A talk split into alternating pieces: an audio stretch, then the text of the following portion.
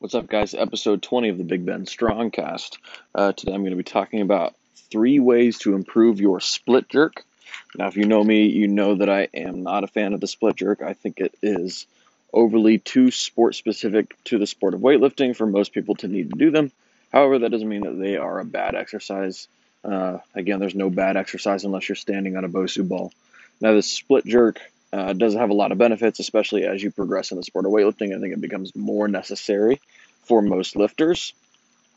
Uh, so, covering some ways to improve in it. So, if we want to improve the split jerk, we can improve in it three ways. We can either improve our split position, we can improve our dip drive, which is basically timing, or we can we can just basically get stronger, right? Stronger overhead. Uh, so, improving the split position is simple it just takes repetitions. Uh, so, some ways that we can improve our split position, we can do a few things. We can use a technique primer like uh, just drop footwork drills. So, practicing no barbell, uh, just jump up and land into your split, hold, make sure your feet are in the right spot. Um, uh, doing sets of, you know, sets of those in between each set or one set of 20 to make sure that your feet, your footwork is primed and ready to go is a great way to help get ready for that.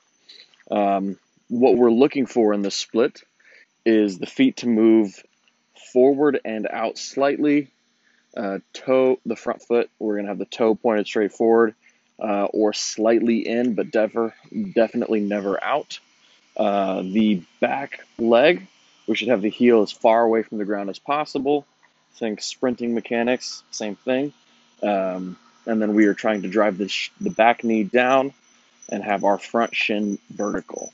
All right, so again, that's toe straight forward or in, never out. Uh, front knee, I'm sorry, front shin vertical, back leg bent. All right, we're trying to drive our knee down and trying to get that back heel up off the ground. Um, so practicing the split, we can do footwork drills. We can do something along the lines of a strict press from the split position. So five or three sets of five, building up in weight. And that before we start moving on to jerks is a great primer for feeling where you're supposed to be and feeling strong in that position as well. Um, it's a little bit better, in my opinion, than footwork drills, but everybody's going to find something different works for them. Um, moving on from improving our footwork. Oh, the last thing that we can do, we can do uh, jerks with a pause in our split. Uh, this is probably the most specific to the actual split jerk. Um, but doing jerks where we pause in the split, hold for you know three to five seconds before recovering, is going to help us make sure that we are balanced in the foot and that our feet are in the right spot before we recover if you have to rush out of a jerk, you don't have it, which means you haven't earned the stability or you haven't earned the footwork that you're working with. All right, so the next thing that we can do to get better at the split jerk, uh, the next thing that we can do is improve our dip drive. So they there is a bunch of things that go along with improving the dip and drive. Um, if this is just a timing issue, then doing things like a slow dip will help with our jerks. So doing a jerk as normal, but just having a slow dip. Um, if you dip too low, if you don't dip enough, this will kind of help make sure that you are dipping the right amount and driving and turning around fast enough for it to be efficient for you. Uh, the next thing that you can do to improve your dip drive is a pause in your dip. This is a really great tool, especially if um, the athlete has a hard time figuring out where they're supposed to dip to. That is a great exercise for that, uh, as well as for anybody who, um, as well as for anybody who uh, is is not so great with explosiveness. This is going to force them to be more explosive in order to make the lift. Uh, that kind of reckons back to the which variation should you choose? Choose the variation that will not allow you to succeed lift if you don't fix the technique problem. Uh, so the last thing with our uh, dip drive, we can do a heavy dip holds.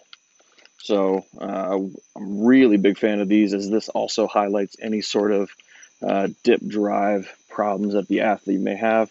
Load up about 10% more than they can actually jerk, depending on their skill level. Maybe you could go heavier uh, and have them walk the bar out and do some dips. Uh, basically, just dipping and then standing, dipping and then standing, treating it like they're going to try and do a jerk. Um, the hardest part here is if there is any issues with rushing down into the dip, the heavier weight will actually force the athlete to recognize that because you can hear it, and then the weight will actually punch you down and work against you if you don't do it correctly. A lot of people don't really think about this, but the barbell was made to be lifted and it will work with you if you let it, you know. So jerk dips I think highlight that to a very high level. The last thing that we can do to uh, get better in our split jerk is just get stronger overhead. Right, getting stronger overhead is kind of easy. Uh, you just have to put in work on it. Uh, different kind of work than the technique stuff, but still. Um, so most specific to the split jerk I've found is doing heavy push presses. Um, my mentor Glenn Pendlay was a big fan of doing push presses twice a week hitting five sets of five on our squat day and hitting a five rep max about five days later. And just doing this every single week and adding five pounds to your maxes and your five by fives. Honestly, this is really efficient. A lot of a lot of athletes who like have a big split jerk but don't have a big push press, you can just really you can really drive some adaptation in the split jerk by just getting their push press up. Um, you know, it doesn't look the most specific to the split, but it just works, works really well. Uh, the next thing that you can do is upper body bodybuilding. So hitting, uh, pressing from different planes of motion. So we can go dumbbell overhead pressing, single arm. We can go dumbbell bench pressing. Um, we can do incline bench, decline bench, doesn't really matter. Just getting strong depending on what you need. Uh, then hitting a lot of back work, lat pull downs, cable rows, dumbbell rows, just anything, tricep extensions, anything that's really just going to put muscle on the upper body is going to help you get stronger overhead. And the last thing is doing strength exercises that force you to be stable.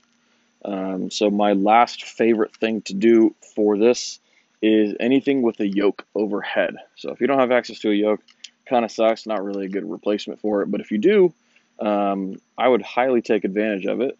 You know, uh, we do a few things with it. We can do either just overhead yoke carries, which I think are really great. We can also do um, we can also do jerk recoveries with the yoke.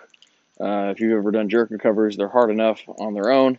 With the yoke, we challenge a little bit of stability, which I think a lot of lifters need to be humbled by. So uh, I would highly recommend if you can find yourself a yoke, get some practice on that.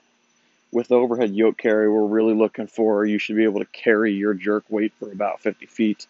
And in the jerk recovery, I think you should be able to do about 110% of your best jerk on that.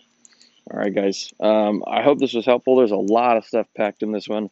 Give it a give it a listen. Try things out because that's really the only way that you can actually make sure that you get progress in the jerk. If it did help you, uh, let me know. Shoot me a DM on Instagram. If it didn't, shoot me a DM on Instagram, and I may be able to give you some more specific help. Uh, find us on social at Big Bend Strength and Conditioning, Facebook, Instagram, YouTube.